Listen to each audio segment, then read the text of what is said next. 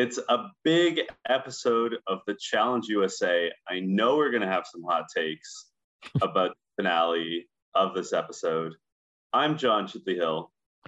And I am Sheldon Alexander, who is uh, checking to make sure that the mics and everything are plugged in after we already started recording. Because, you know, that's just how we do on this pod. It's a very busy day for the co hosts of You Killed It. Mm-hmm. Part of a busy weekend in Toronto as well. Uh, but 1st mm-hmm. I have I have to get to something that's important. I took a lot of heat from something I said actually two things I said last episode. The first is Alice K. Womack says that she's listening to uh, the second episode of the pod, and she is so outraged by something I said.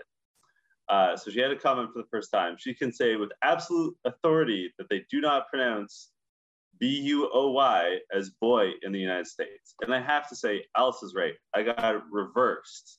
The British say boy, Americans say buoy. Okay. That's my okay. bad. I am so sorry. The other thing that we have to address mm-hmm. is only one person came after us for our Stranger Things and Game of Thrones takes.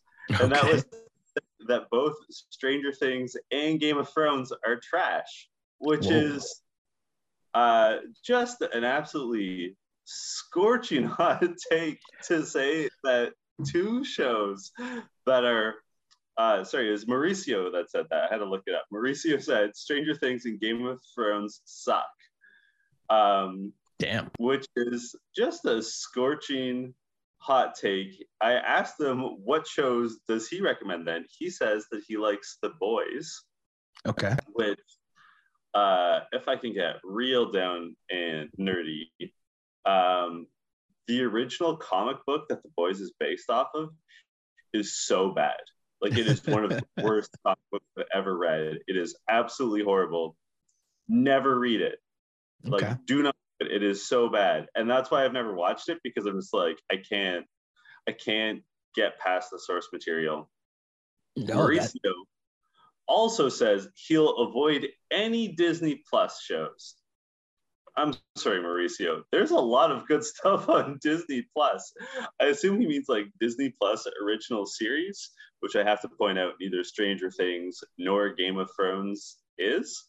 Mm-hmm. But like The Simpsons is on Disney Plus and Always Sunny in Philadelphia and like any number of other good shows across a variety of genres. So that's a pretty broad brush that our guy Mauricio is painting with here. I will say, I assume he means like original series. So like that means all the Marvel shows, stuff yeah. like that. Yeah, we did get some positive comments about the, or some, you know, maybe constructive comments as uh again, this is also a reminder to make sure that you like and subscribe wherever you're listening to said pod. You know, hit us with a like. That's how you support the movement that is this. So you killed it pod. Uh, wherever you're listening to this or watching this, just take a second and hit the like button or rate us, review us, all that fun stuff. And of course, send in your comments because we want to hear from you. And uh, on YouTube, I got a comment here saying, uh, as a fan of both Stranger Things and GOT, I got to agree with John the four seasons of ST are so much more better than the eight seasons of Game of Thrones. Uh, then Eyeball commented on that uh, and said, I had to stop my view to comment. If Stranger Things sticks with the landing with this fifth and final season, I would argue it's much better overall than Game of Thrones. It's an entertaining story, good soundtrack, uh, consistently high quality, and for sure the best child acting since The Sixth Sense. Uh, Game of Thrones is not a bad show. It's good, and it's without a doubt top 50 dramas of television. But not only did they not stick to landing, they broke both of their ankles. Breaking Bad is a better show than both. And from what I know of Shelley here, I think you'd really enjoy Breaking Bad a lot more than Stranger Things. Uh, also, thank you for your explaining of the six. Speaking of hoodies, where's my you killed it high quality hoodie? there's a lot there in that comment. And yes, I know there's a lot of things going on behind the scenes here that we're working on. Uh, do do you want to respond to that or? I mean, I don't need to respond with someone that is very correct about a lot of things. I've never seen Breaking Bad. I was gonna say, me. did you even st- did you even continue listening after the "I agree with John" part, or no? Was that enough no, for you? I just, I just had the Venga Boys automatically start going in my head. Wow! Wow! I, I have actually, on the note of music, I have to say, Lucas Wyatt tweeted at us. Mm-hmm. Uh, he says he doesn't know if anyone has told us, but there is an uncensored version of the Challenge USA on Paramount Plus. Mainly the bleeps are unbleeped, but he finds it's a better version to watch. The mm. problem is Paramount Plus in Canada does not carry the Challenge USA. Yeah. I mean, we've discussed. I'm gonna let that I mean, one go. Um, I mean, we could maybe use a VPN. No, there's yeah, we we can just yeah. That, that's we're gonna get bogged down on that part for a sec. So I would try to keep moving because I want to get to a couple more comments here. Uh, sure. Uh, Tursco says, "Don't sleep on Ben. He won his season and came in fifth on the all-winner season. I think he'll go oh. further than Tyson. He may oh. work with Sarah again and take a shot at Tyson like what they did the last time. Mm-hmm. I like that. And Stuart says Tasha was not dominant on either of her seasons of Survivor. A lot of her wins were in larger tribal challenges where you can hide slash play to your strengths. Plus, the hunger and sleep deprivation is an equalizer for competition. Mm. Very good points, as things we were talking about last week. Um, yeah, I mean, what do you at this point right now, right? Because we're about to break down episode four. Mm-hmm. What's your what's your feel of this season, this show? Just because I'm asking now, because I feel like you kind of get the vibes at this point. You know, you're starting to get to know who's who, starting to get a feel for the games and the dynamics between the players. We're definitely in the sweet spot of any challenge season. I know I say this all the time, but the two episodes before any final kind of sucks because an alliance is basically triumphed more often than not. You're sort of sick of the people. Mm-hmm. They like the intensity of the interactions is lesser, but this is the sweet spot yeah. where there's still a lot of people in the house, a lot of drama. There's still a lot of like uh, political competition, and we're certainly going to talk about that this episode.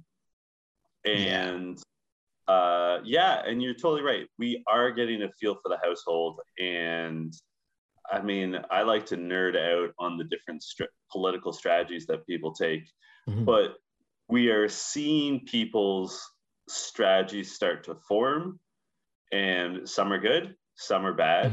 you know. Well, we'll, um, we'll, definitely get to that in a sec, but I mean, the, I do the... have sorry, I do have one last reader comment that I wanted to read out because it's it's honestly it's a credit to you, Sheldon.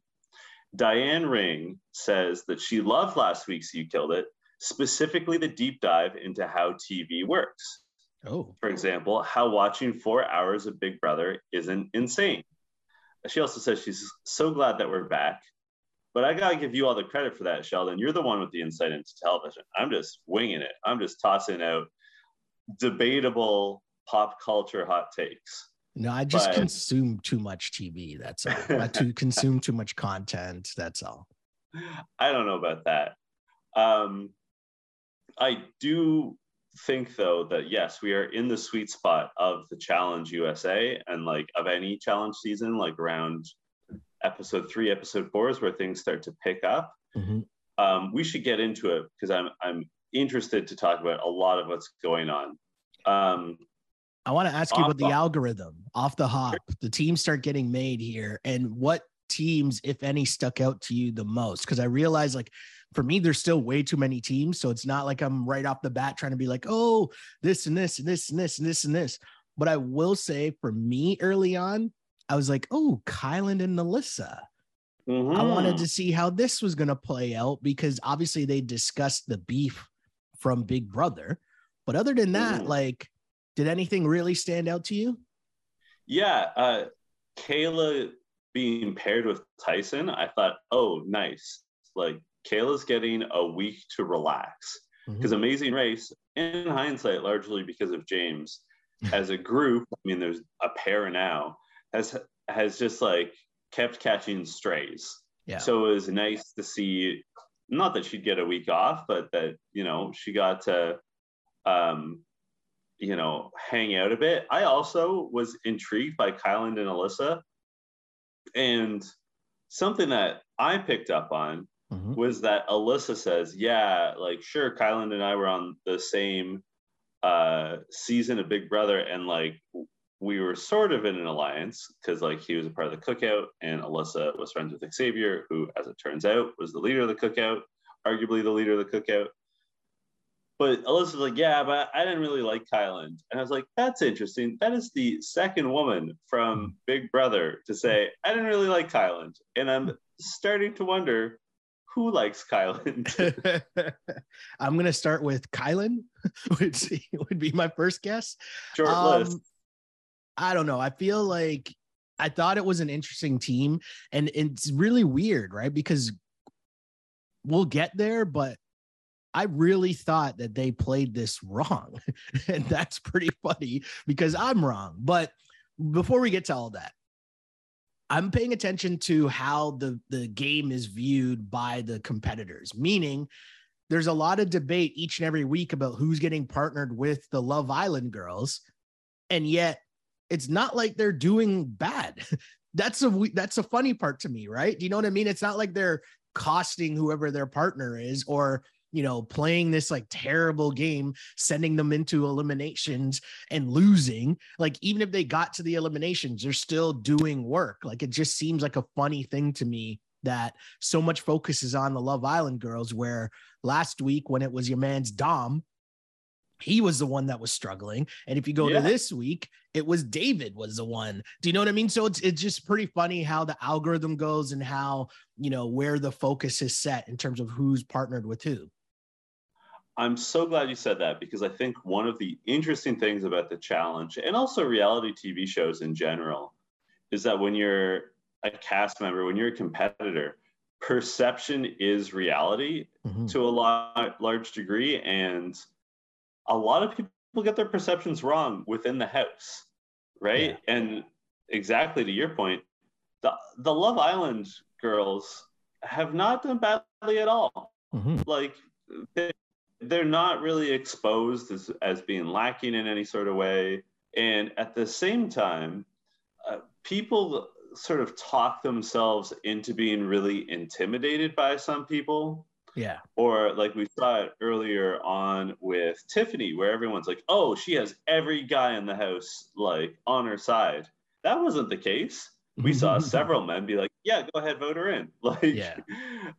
and it's just there's these sort of uh, misconceptions about what's going on, and like that's one of the interesting things about these shows that I think they've early on, like we're talking Big Brother seasons one and two and three, that they're really focused on, and it's especially I think prevalent in Big Brother is the isolation and the lack of perspective and Mhm. like uh, outside input makes people overthink things and miss what's right in front of them.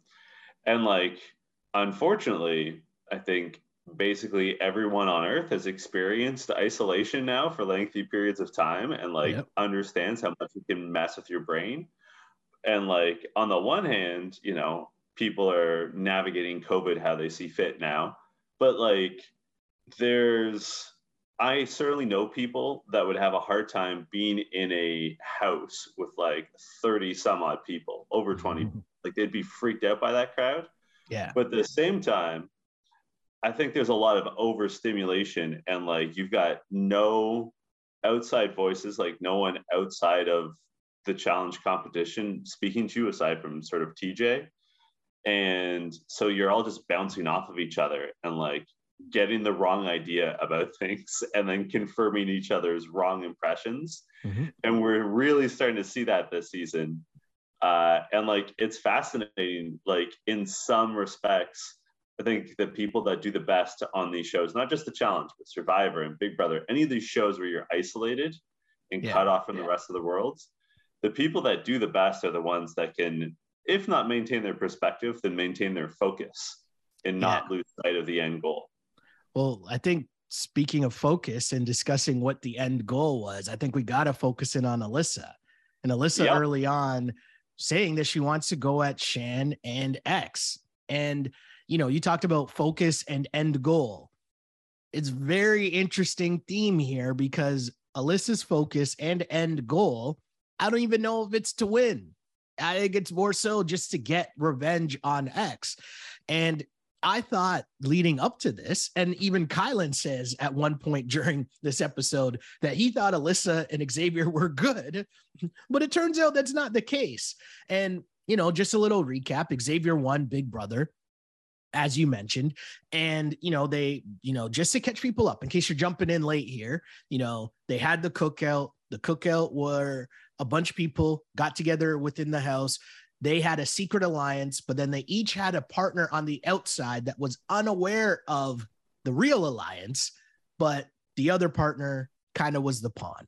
So Derek and Alyssa are really who's good, and it's not X and Alyssa who are good.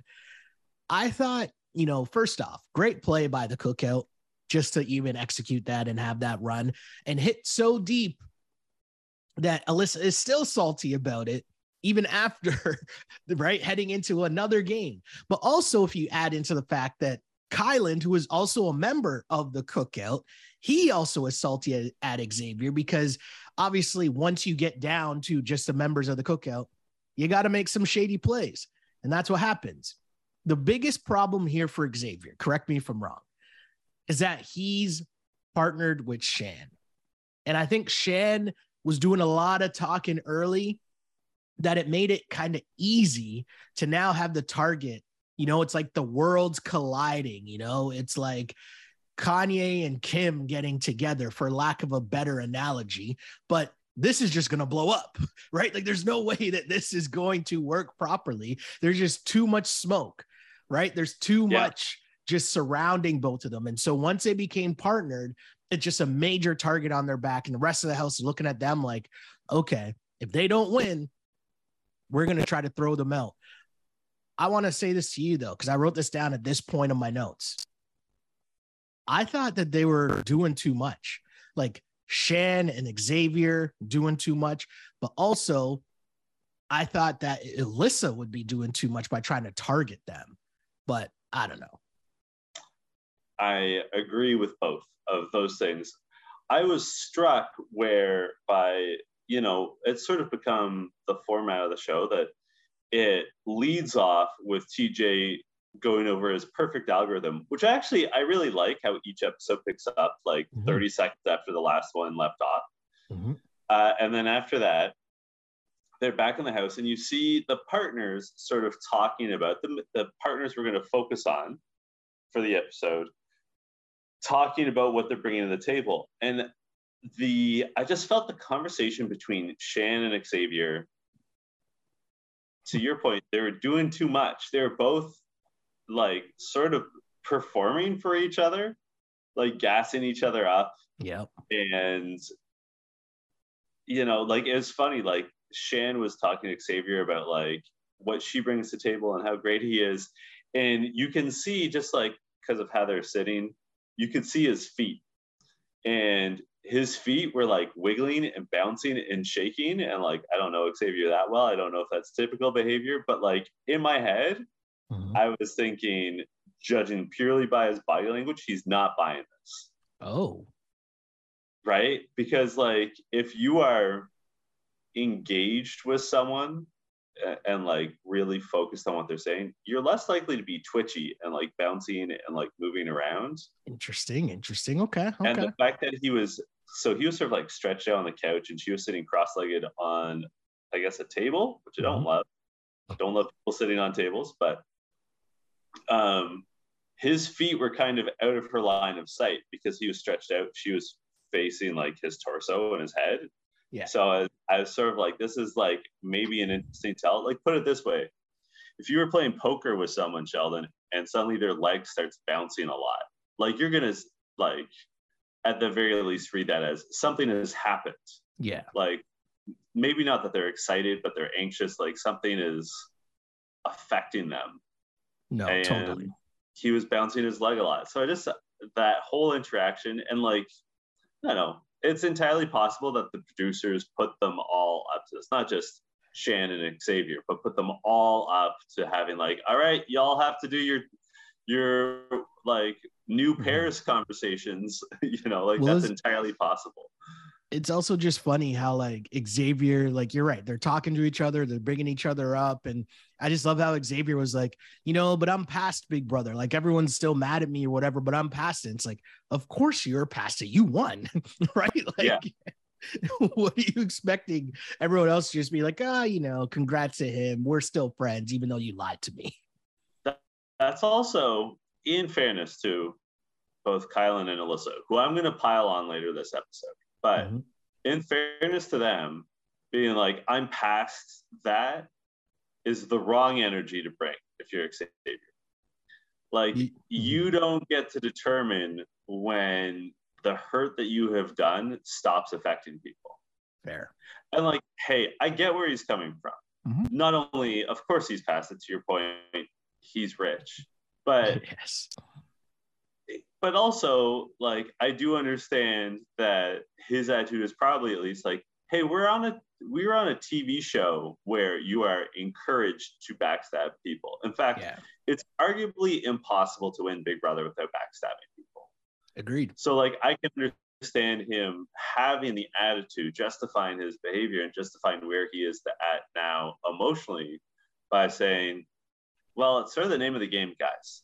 Yeah. Right? Like I do appreciate where he's coming from, but from a strategic standpoint, that's not the energy to bring when you are back in a house that has voting with the people Yeah. that you previously screwed Yeah. like the move is definitely like come with individual apologies and like also understand that these people aren't going to trust you for a while and that to rebuild trust is going to be a months if not years long journey. Like you Mhm. know wrong energy xavier. Who i actually like i don't dislike xavier. I feel like we didn't get to know him that well.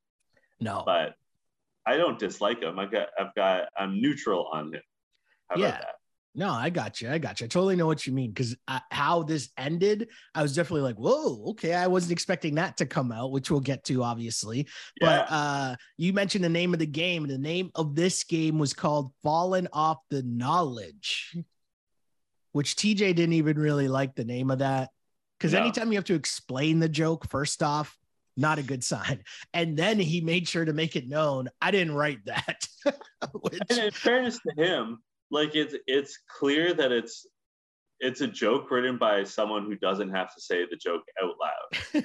yes. You know what I mean? And as And someone also who's had that job, I totally get it. Like, I mean, writing it for someone else and you're like selling it to them, and you're kind of like, listen, I know this is cheesy, but what do you think about blank? Like, it's a tough spot to be in, first off. But I I would also say towards the end of the old show I used to work on, I would just be like, if you think it sucks, just say it. Like that's still content. Do you know what I mean? Like that's still part of the bit, throwing, making the producer, right? Or whoever you're throwing under the bus, the punchline, right? And and it's fun. Like we're all in it together. You know what I mean? Yeah. Um, I just love how TJ is giddy. Mm-hmm. That's trivia time.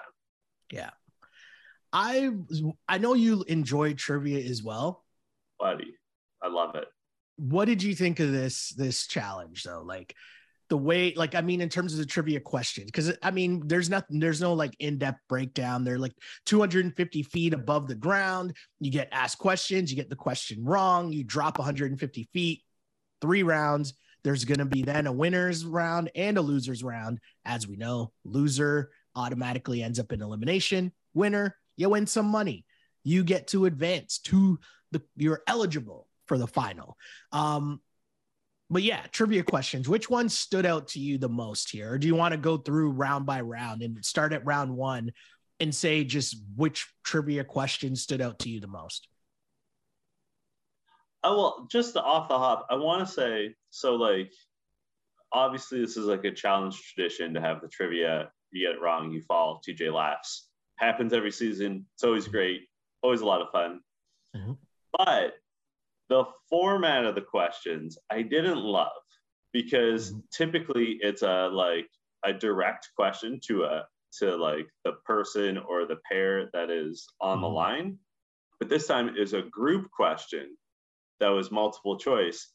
And like in fairness to some of them, it's like if you were the last to go, like when they're like four groups, uh, four pairs up there, mm-hmm. you're the fourth pair to get to answer the question. Like the question gets significantly harder as the obvious ones are eliminated. Yeah. And like, I mean, hey, it, it's no skin off my nose. Like I don't, I don't have like I didn't find I had a particular horse in this race, mm-hmm. but I was also like, oh, that kind of sucks. That yeah. like you might have had an answer lined up for the question and someone else said it. Um, I think the one that I enjoyed the most was actually the question that I liked uh, that was like right off the hop was naming uh, countries that speak Spanish. Okay. Because are they not in Argentina? And I did not hear anyone say Argentina. I thought I did maybe, or maybe that was for another question. I don't. Oh no, you know what? You're right. It was for another question about yeah. um, currency. I think that's what yeah. the other question was. Yeah, yeah. Yeah, they got into pesos with the currency. Well, also Spain. It's not like Spain was the first thing that someone said either, right? Well, and that's the beauty of like the stress that they're under. Again, mm-hmm. they overthink things. Oh yeah. And like we saw a couple people get tripped up but I know I, I would be overthinking things. Uh, standing on that ledge, I'd be so rattled. You could ask me my name, and I might get that wrong.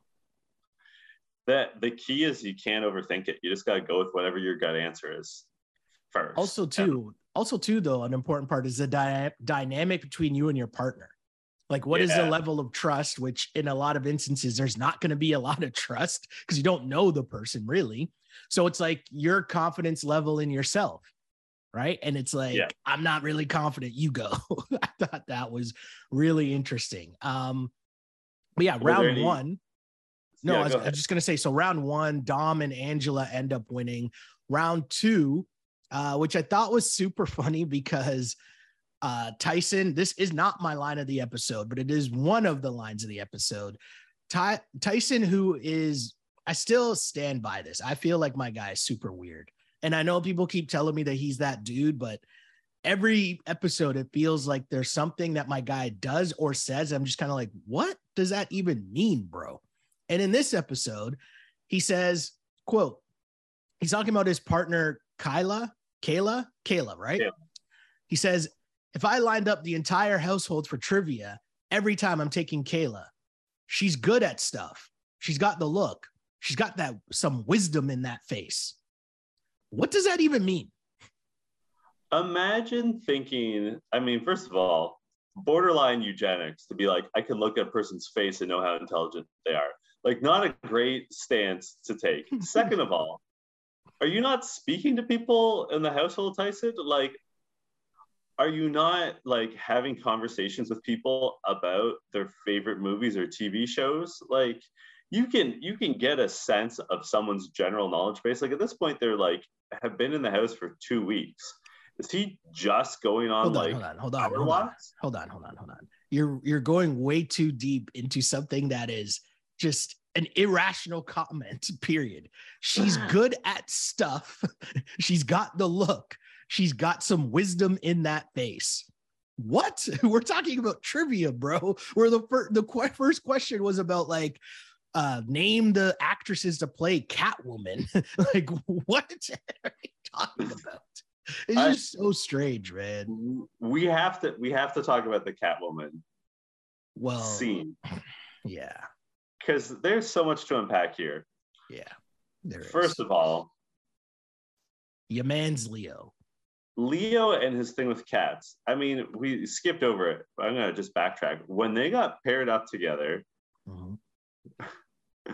Desi says of her new partner Leo, which is my borderline line of the episode. It's not the line of the episode, but it's close. She, go, she goes, We haven't seen Leo excel anywhere.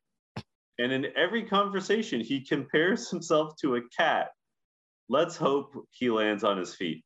Which, by the way, just off the hop, just a great clip.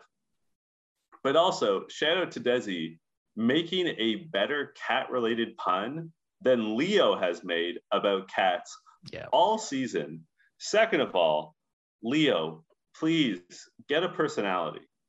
Like, cats can't be your only thing, especially when your name is Leo. Like, that's such a rough look. And I love that he like flipped out when the question was announced like, name an actress that has played the role of Catwoman.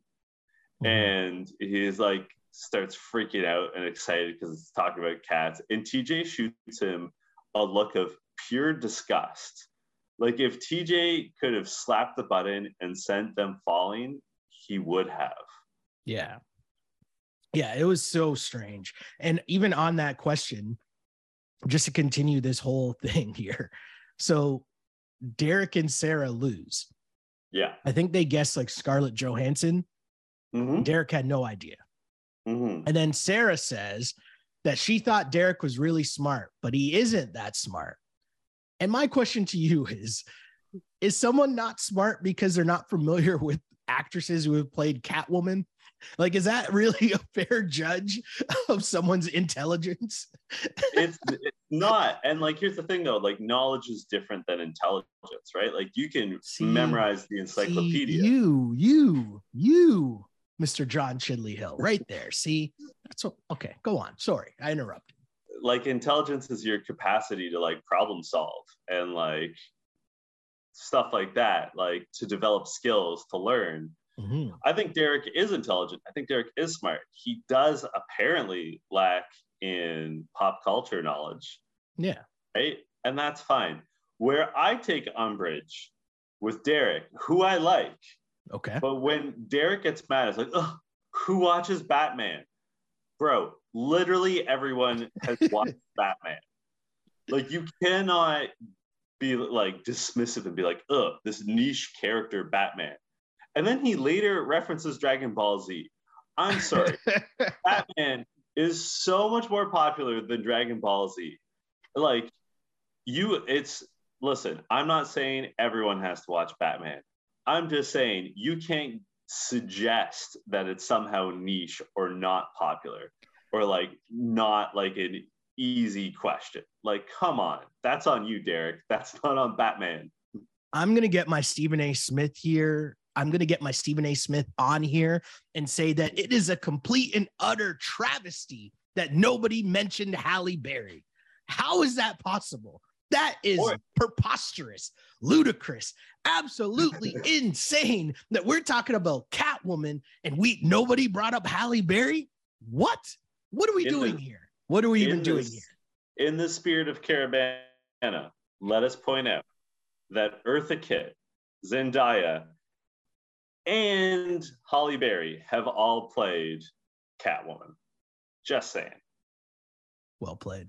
Well played. But yeah, See- I, I, I don't know. here's here's my problem. I would have been too wound up and like Mhm. too excited to go for deep cuts, and I would have fucked myself up. Like on a lot of these questions, I immediately was like, what would be like the most obscure Yeah, answer yeah, I yeah, can get? Because No, for I. I would have smart myself in that way. Like I would have said Eartha Kitt, and then TJ would have been like, oh, she was only like on the TV show, and then I'd be like, what about Batman '66, the movie? And then like I would have I would have debated it. I would have, and not just with this question, like with this the question about like uh, countries that speak Spanish. I would have Yeah, gone yeah, like yeah. deeper cuts, Yeah. like uh like smaller Caribbean nations Were or whatever. you were you offended as a Canadian that no one brought up the Canadian dollar when talking about currency? Yes, I was, and I'm glad you said that. he even said the top eight. He was respe- specifically referring to the G8. He didn't use the phrase G8, but that's what he was driving at. Mhm. Interesting, right? Interesting. Um, Cashel is an actor. Did we know that? We did not know that. Okay, I, did not know that. I did not. I will that. say though, Cache had my line of the episode. Just Okay. a subtle, subtle bit during the first round, she wasn't participating, she was watching, and she just sort of like looks around and says to no one in particular, people are at like brunch right now, which was such the perfect way to express like what are we doing with our lives? It's like a it's a sunday morning i gather maybe saturday morning. Sure. and we're answering trivia questions and falling off a building in argentina I, that really made me laugh that made me like Cache more She's Uh, been dropping some good one-liners the last few episodes, right? So got to give her that for sure. Got to give her that. there's two other questions that i really want to focus on and then we'll talk about the winners Yeah. and their strategy or lack thereof the first is naming ten, all the first 10 presidents okay. Of the united states Mhm. i would be able to name four maybe five Same. and the the only reason why I could be able to name one that's like not the first three, Mhm. which would obviously George Washington, Thomas Jefferson, and John Adams, is on Seinfeld. Kramer gets beat up by the Van Buren boys and accidentally throws up their gang sign, which is the number eight. that is like pretty. this. That's pretty good. That's so that's good. the only way I would have been able to come up with Martin Van Buren. I think John Quincy Adams was also in the 10. I'd have to look that up. I'd have But I to look feel like, up. but but here here's the thing. That is definitely one where I I'm scrambling. Right, like I'm super nervous. I'm like, uh, uh, uh, uh, uh, That'd that one would definitely be tough. Um, the one that wasn't really tough, or I thought was kind of strange, was was it Cache? Yeah, Cash lose lo- losing on uh, the top ten sports, like Yeah. most popular sports around the world, and like boxing. I was kind of like, okay, that's kind of a stretch. Thought that was weird, but again, that one went pretty long, so it was you know you're kind of reaching at that point, so I get it. But let's be honest here, we are Canadians. So naming I knew we were going to talk about this question. we have we have to right name an nhl team to win the stanley cup like Super easy. i get that americans don't care about hockey totally do but basically if you just started naming nhl teams that you know at least that should be a start do you know what i Yeah. mean like you should be able to just name nhl teams just by wherever you might be, you know, situated in the United States of America, right? Just through osmosis, you should be able to name NHL teams. But very quickly, I mean, Sarah got the the uh, Chicago Blackhawks right away, and then Danny says Pittsburgh. The Pittsburgh team, and he has no idea. And TJ follows up, and he's just like, "Okay, well, what's what's the team name?" And he's like, uh, Pirates are baseball, right? And they think they're done. And normally I would think, you know, because I'm always looking for the conspiracy theory. So normally I would think, oh, he's faking it. But he genuinely had no idea and just randomly throws out uh, penguins. I don't know. and the way that they cut it was perfect. As Kyland turns, he's like, "Did he actually say penguins?" Like he got it right. I thought that I thought that scene was hilarious. Even as disgusted as I was that these guys couldn't even just name NHL teams. Yeah. Here's a here's a significant thing that maybe I don't I don't want to lump all our American listeners in together, but this is a significant thing. And I looked it up while you're talking, and I appreciate you buying the time. Uh, so there's uh, 32 teams in the NHL, right? Correct. More than 20 of them have won the Stanley Cup at least once. Mhm. So you just honestly, like you have a 66% chance of getting it right. Like right now, if you're a listener, listen like listening to this right now, just think of an NHL team. Odds are they've won it. Yeah. And like any way you break it down, like if you're like um the original six, all six teams in the original six have won it. If if you're looking at Canadian teams, the only Canadian teams that have not won the Stanley Cup are the Winnipeg Jets and the Vancouver Canucks. Like there's, I mean, Kyland, it wasn't Kyland. Who screwed up here? One of them screwed up and said Vegas. Oh, it was David. David says Vegas. The mistake is that the Vegas Golden Knights are just too new, right? Yeah. Like the Seattle Kraken and the Vegas Golden Knights are too new. But like it's pretty this is this I mean again, maybe we're Canadian and like too biased and like well too aware of the, of the comings and goings of the NHL, but like whew, to me I thought that was super easy. But I just thought just quite simply wherever you're from right in the united yeah. states of america there's got to be an nhl team close to you i'm not saying that you know the team or know anything about the team but you know the team exists right like yeah. that shot that's what i'm saying um i thought it was weird though that david said las vegas didn't say golden knights and then tj says well they get there all the time which i didn't really know what that meant yeah, I mean, strong use of all the time mm-hmm. because they had one Stanley Cup final appearance. they're only four years old, but yes, like all the time strong. But also, TJ is based in Vegas, isn't he? Like, isn't that his? Oh, possibly, possibly. Yeah. So Maybe. I believe he is a Golden Knights fan, or That's certainly fair. aware of that. That's fair. Now we gotta we gotta talk about the meat of the episode here. Yes. Well, we didn't. Did you mention who won? Kyland and Alyssa won. Kyland and Alyssa. They win. Kyland and Alyssa win, and this, you know what? This is a perfect, perfect segue, Sheldon. Mm-hmm. We were just talking about the difference between being smart and having knowledge. Okay. They won because they had knowledge. They had mm-hmm. trivial facts memorized. Okay. They're not smart because they decided to go after Xavier mm-hmm. which I think, and I want to hear what you think about this. I think is the maybe not the dumbest possible move, but a top three dumb move for them to do. Way too soon. Way too Way soon. Too soon. You need to be like, he's not thinking of getting rid of you yet. And the other part is that you know the only numbers that are pretty much for sure at this point are like the games that you came in with. So if you're Big Brother, if you're Survivor, like you got to hold on to that. And they've already gotten rid of uh what was Homegirl's name? Uh Tiffany. who Cinco was carrying? Tiffany. Yes, yeah, sorry. They already got rid of Tiffany. So you're already been eliminating your Big Brother numbers, giving more power to Survivor. X might be thinking that at some point you guys are going to shoot your shot, but he's not thinking it's going to come this early. Mm-hmm. Tiffany was obviously doing the most. And so I kind of understood taking that shot. But yeah. X, I don't think was like if he won, he wasn't going to then turn around and try to throw in Kyland or throw in Alyssa. So it wasn't nope. a threat to you.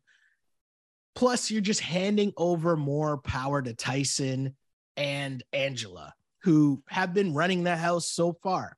I thought it was super interesting that conversation that Xavier, Kyland, and Alyssa were having because they were kind of tiptoeing around each other for a bit, but then blatantly just tell X that they don't trust him because he backstabbed everyone during Big Brother. And he's like, he says, and they're doing the kind of like fake laugh thing because you're nervous, but you're really kind of seriously mm. awkward, if that makes sense. He says, if you want to throw me in, cool. But I'm just going to come back and join Survivor.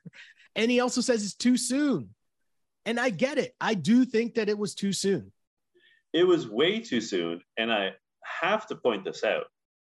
Tyson is with Kayla, who's amazing race. Mm-hmm. So if you throw in Tyson and Kayla, you are pissing off no one.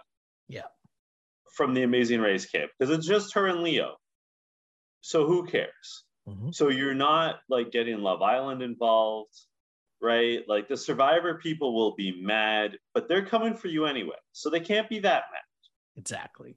So you you cut off the head of the snake. You go for Tyson and Kayla, especially because you could argue they didn't really smash it.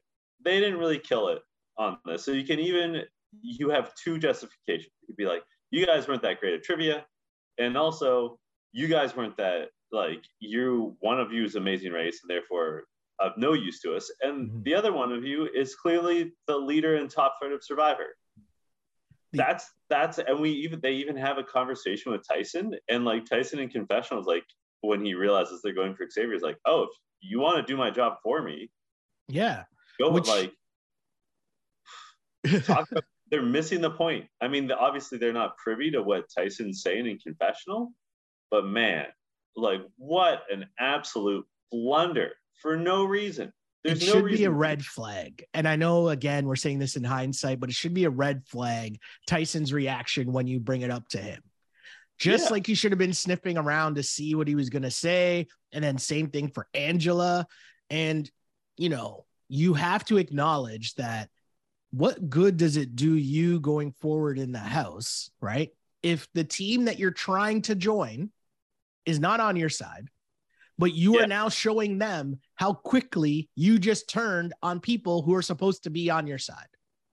Why would and, you think that Tyson and, and Angela are going to trust you long term? Yeah.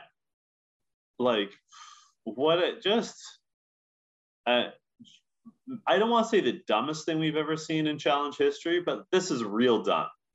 I also think too the the we need to clarify right because there's going to be people that are like, wait, but they won, but it worked, but it worked, and it's like, yeah, cool, but you're playing the result, which I yeah. get. Cool results. You play to win the game, and you won the game right now. But going forward, you're gonna probably need those numbers. But who knows? We'll see.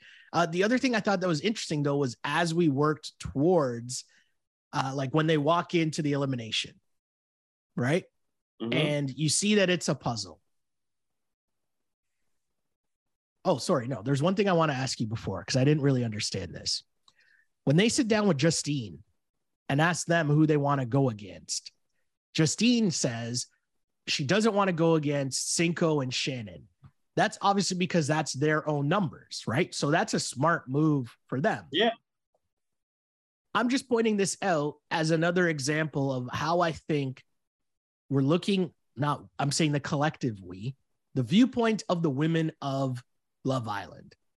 Because she went in there and she said oh i, I would rather go against whoever else. I don't want to go against cinco.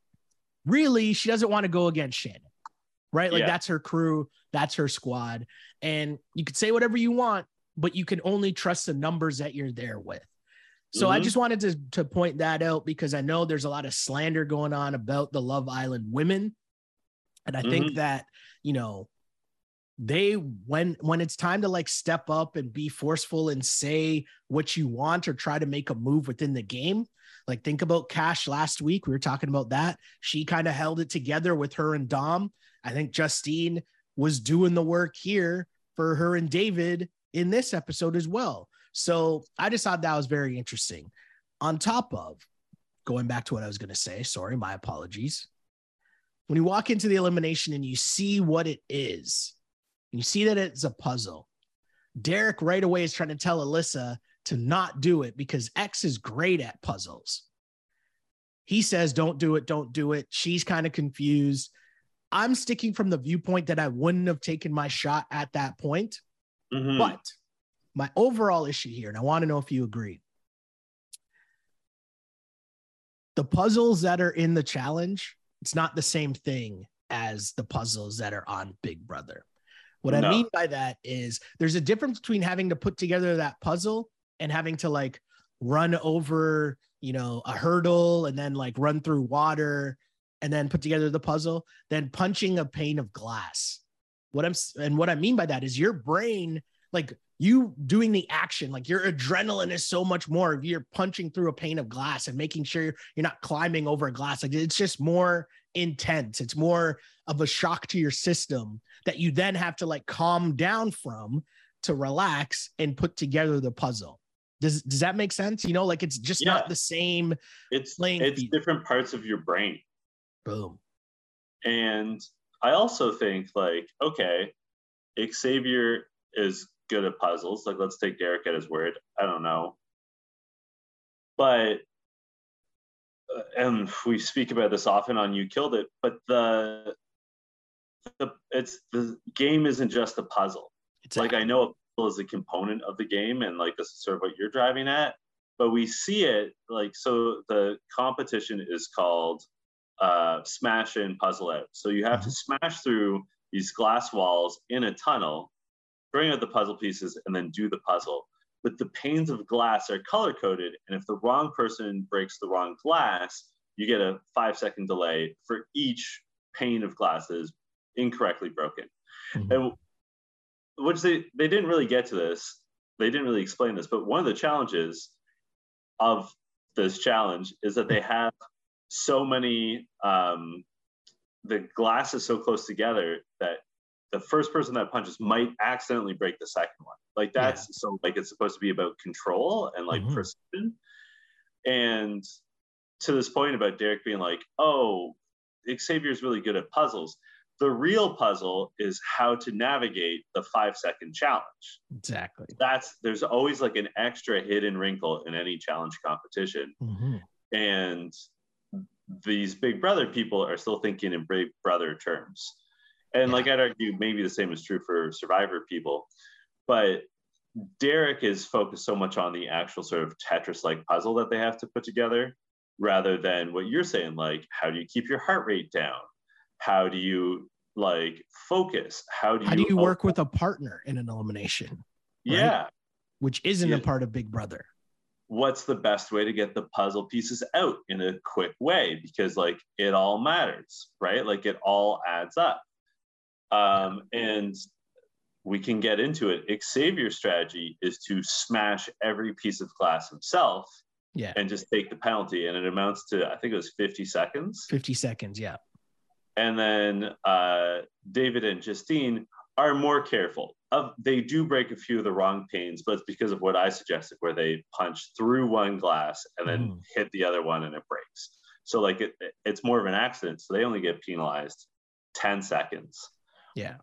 As you watch this, who did you think was going to win? Like, did you think Xavier's strategy would pay off? I thought it would pay off because I thought that ultimately it would still come down to the puzzle at the end and David and Justine at no point really looked to be doing anything with confidence. Like they were moving no.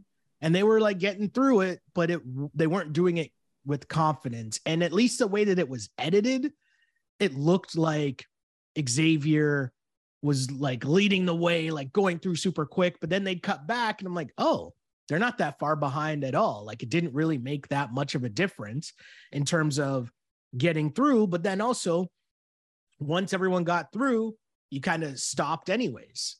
So that was the other part that I thought was kind of weird because I thought the way that it would go was okay, if you speed through, if Xavier speeds through, right? And you mm-hmm. get through before them, your 50 seconds just starts while they're still finishing. I think That's, that is what happened. I think Xavier. So they were just that close to each other. They were that close. And ah. someone said in confessional yeah, it's uh, yeah, he's Xavier smashing through, but like David and Justine are not that far behind. Like mm-hmm. it's it's not he it cost them 50 seconds, but he was not more than a minute ahead of them. Like it wasn't yeah. you're banking really heavy on being able to solve the puzzle faster than them in that instance. Yeah. And they instead had a 40 second head start. And also like we're in a better headspace. They're more calm.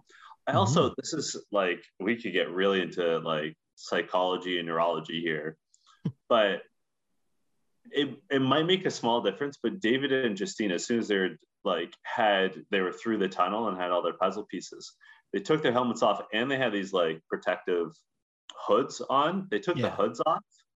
And I think that would make such a, a big difference psychologically to have the hood off to be able to like not be so warm because you're going to be hot in that mm-hmm. like explaining and just like cooling down physically yeah and yeah. it would also be a small signal to your brain the hood is off we're no longer doing that glass punching thing we are now solving it like it'd just be like maybe a millisecond of difference but like yeah and also just calming yourself down relaxing like Yeah. your core temperature coming down, like all of these things that are just gonna relax you, even just the slightest, because we're talking about difference in seconds. And yeah, it was a 40 second head start, but do we think that, you know, if you made it even, how much closer would it have been?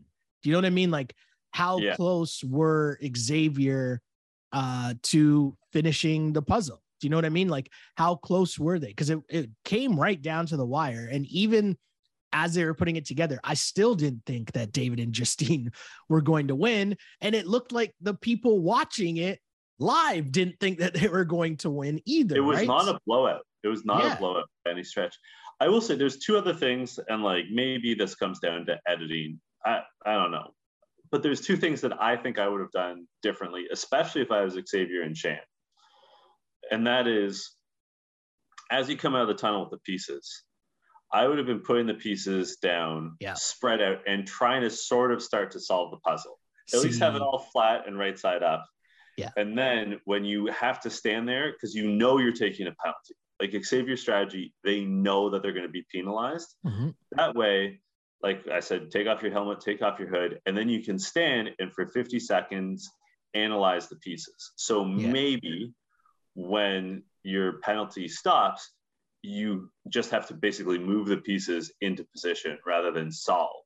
You know, And that to me also comes back to an old school challenge like Johnny Bananas, Wes, always trying to figure out a little trick or a little slightest advantage, whatever it is, to just kind of cheat the game they're going to try to do.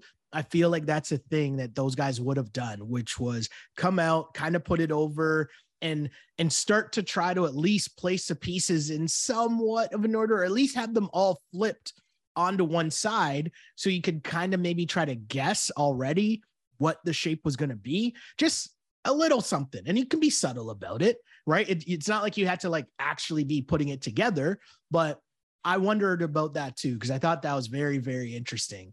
Um but yeah i mean at the end of the day everyone was stunned that david and justine won and alyssa looked super shook and i wrote like a long wow because I, I was stunned so I thought it was a big move. David's yelling to put some respect on their name. You know, he he's talking a big game. Uh X and Shan are done. Shan's mad, but I get it. She lost.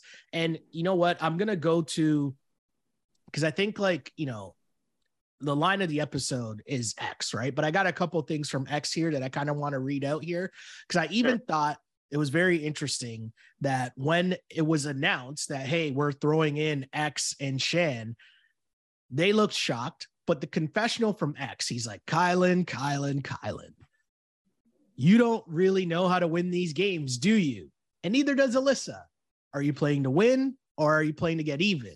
Because that's where we differ. I play to win and listen they won this round and yeah, you got even, I guess, with Kyle with a X, I guess.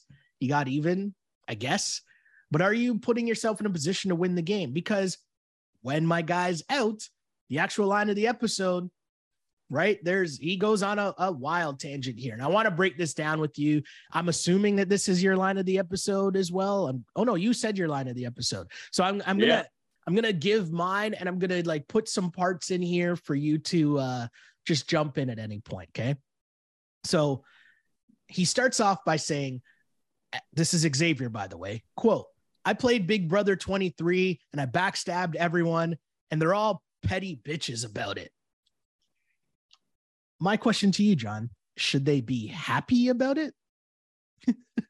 like, Yeah. what do you think the reaction should be about it? Anyways, he continues. That's why Tyson and the rest of the survivor crew are going to take y'all out because you don't have any backup. I think that he is correct at that point. Then he continues with the line of the episode, which is I'm still rich, y'all still broke, and y'all are stupid. I don't. I thought that uh, line was unnecessarily aggressive, but he's he's right. You know, like He, okay, here's the thing, right? Unnecessarily aggressive, cool. He also seemed very awkward in delivering it. So I almost wonder like if he took a couple takes or something because that didn't really it seemed kind of out of character and I don't know enough about him. Never watched the episode uh, that season of Big Brother, so I don't know. But I mean, he did seem kind of very braggadocious about it, which doesn't really seem like him. And was it Desi that was talking about their group chat? and yeah. how spicy it gets. And, and she's like, I'm going to guess that he's not going to be in it when we all get out of the house and get to our phones. I mean, I thought that was pretty funny, but the actual nature of what he's talking about is you guys are petty. I get that you guys are still mad about what happened in Big Brother, but like, you didn't need to do this move right now. And again, he's going home still rich, and they still got a ways to go to not be broke. He, and I don't I know if they're stupid. I mean, a stupid move for sure. I don't think it was a good move, but we'll I don't see. think it was a, a good move at all. I think I've been clear about that. But like, I think the most telling moment is in confessional. Alyssa is really proud of herself, and she says, "You know, I just sent home the winner of Big Brother 23." What's the problem with that, Sheldon? What's the problem with that sentence and that concept? That you get absolutely nothing for that. You get a participation ribbon, maybe. Alyssa, you're not on uh, Big Brother 23. It's true. Big Brother 23 is over. You're on the mm-hmm. Challenge USA. Your goal should be to win the Challenge USA. Mm-hmm. Eliminating the winner Big Brother 23 doesn't necessarily win it for you. So, and like like you said, I know we might have some listeners that are like, "Oh, well, David and Justine won, mission accomplished. Xavier is gone, Shan's gone. Like Shan was drama, like, you know, big win. No, they won the battle, but they're going to lose the war at this rate. You know, like Survivor is going to keep picking them off. To be frank, trivia might be the only competition that you could be confident that Tyson was going to lose. He didn't win it, and they missed their chance to get rid of him. This is a very different looking game if they took advantage of this opportunity. We also have to point out it was, I mean, it's sort of implied in everything we've said, but Kyland and Alyssa, that was an all Big Brother pairing. So this should yeah. have been a huge opportunity for Big Brother to make a power move. And they just they just missed it. I mean, I'm gonna say it right now. My LVPs of the episode mm. are Alyssa and Kyland. Wow. Okay. I think, I think this is a huge blunder. And I also can't say that like anyone particularly won, right? Like, well, I'm gonna say that Tyson is my MVP of the episode, and he didn't even do anything. But yeah. just by sitting back, like his biggest contribution was his dumb line about picking uh Kayla, that he would pick her and she has a wise looking face or whatever the heck he said that made no sense. But other than that, my guy didn't do anything. And the confessional he had when Kyland and Alyssa are telling him about their plan to take out X, and he's like, wait, is someone playing a joke on me? Like, this couldn't work out any better. Like, he's sitting there winning right now, and he didn't even have to do anything. He didn't have to win the challenge. He didn't even have to suggest, hey, why don't you get these people out? He did absolutely nothing and is still running and controlling the house and having the numbers of his adversaries go down. Yeah. And uh, I mean, we haven't even explored this yet. But like, okay, Derek will be happy about this, but will the remaining members of the cookout be happy about this? Mm-hmm. We'll find next week. But to your point, not only does it appear that Tyson has no blood on his hands, he has no blood on his hands whatsoever. None. It, he was. They were just like, yeah, we're thinking of doing this. He's like, okay, cool. Yeah. and now they're bigger targets. Good they're bigger targets. I think it was Angela that was saying this, right? They're bigger yeah. targets in the house than than they are, than Angela and Tyson are. So I don't know. Kyland doing too much, man. Doing too much. I mean, we were told that Kyland will do too much, and here he True. is. True. True. See, I'm this sorry, is why we take the comments and questions from the peoples, right? I'm, I am sorry that I can't remember which listener said that because it was weeks ago. But my my mentions are as always, a dumpster fire. Not because of you killed it, listeners, but because of my job. So yes, Yes, but that's why we read the comments because you know you guys give us great insights. We're the clowns in front of the mics that recorded and all that fun stuff. But this conversation is about everybody joining in and sharing their comments and sharing information about what's going on on the show because there's so many moving pieces, so many moving plot lines. And yeah, I mean, I'm enjoying it. I'm enjoying it. They definitely upped the gameplay here by making this move. While I don't think it was a smart move, it was an entertaining move. It was certainly a move.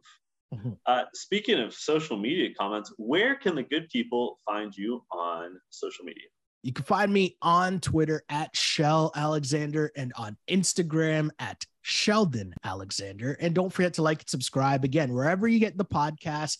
Just rate us, review us, bless us with a like, hit us with a comment whatever it is. A simple like is how you support the movement that is a podcast, by the way. So we appreciate that. YouTube page for sure. We're there. You killed it podcast, on Blast Network, all that fun stuff. Hit us up. And you can find me on Twitter and Instagram, Jay Chidley Hill. Hasn't changed. Still just a trash social media brand. That's how I do. I was at a party on Sunday. I was telling someone that the goal of my social media is to make people think that I'm dumb. Mixed results. it's just. Oh. And, and, happy Caribana to those yes. observing. And if you live in Toronto, also happy Simcoe Day. Mm-hmm. And until next week, this was You Killed It. You killed it.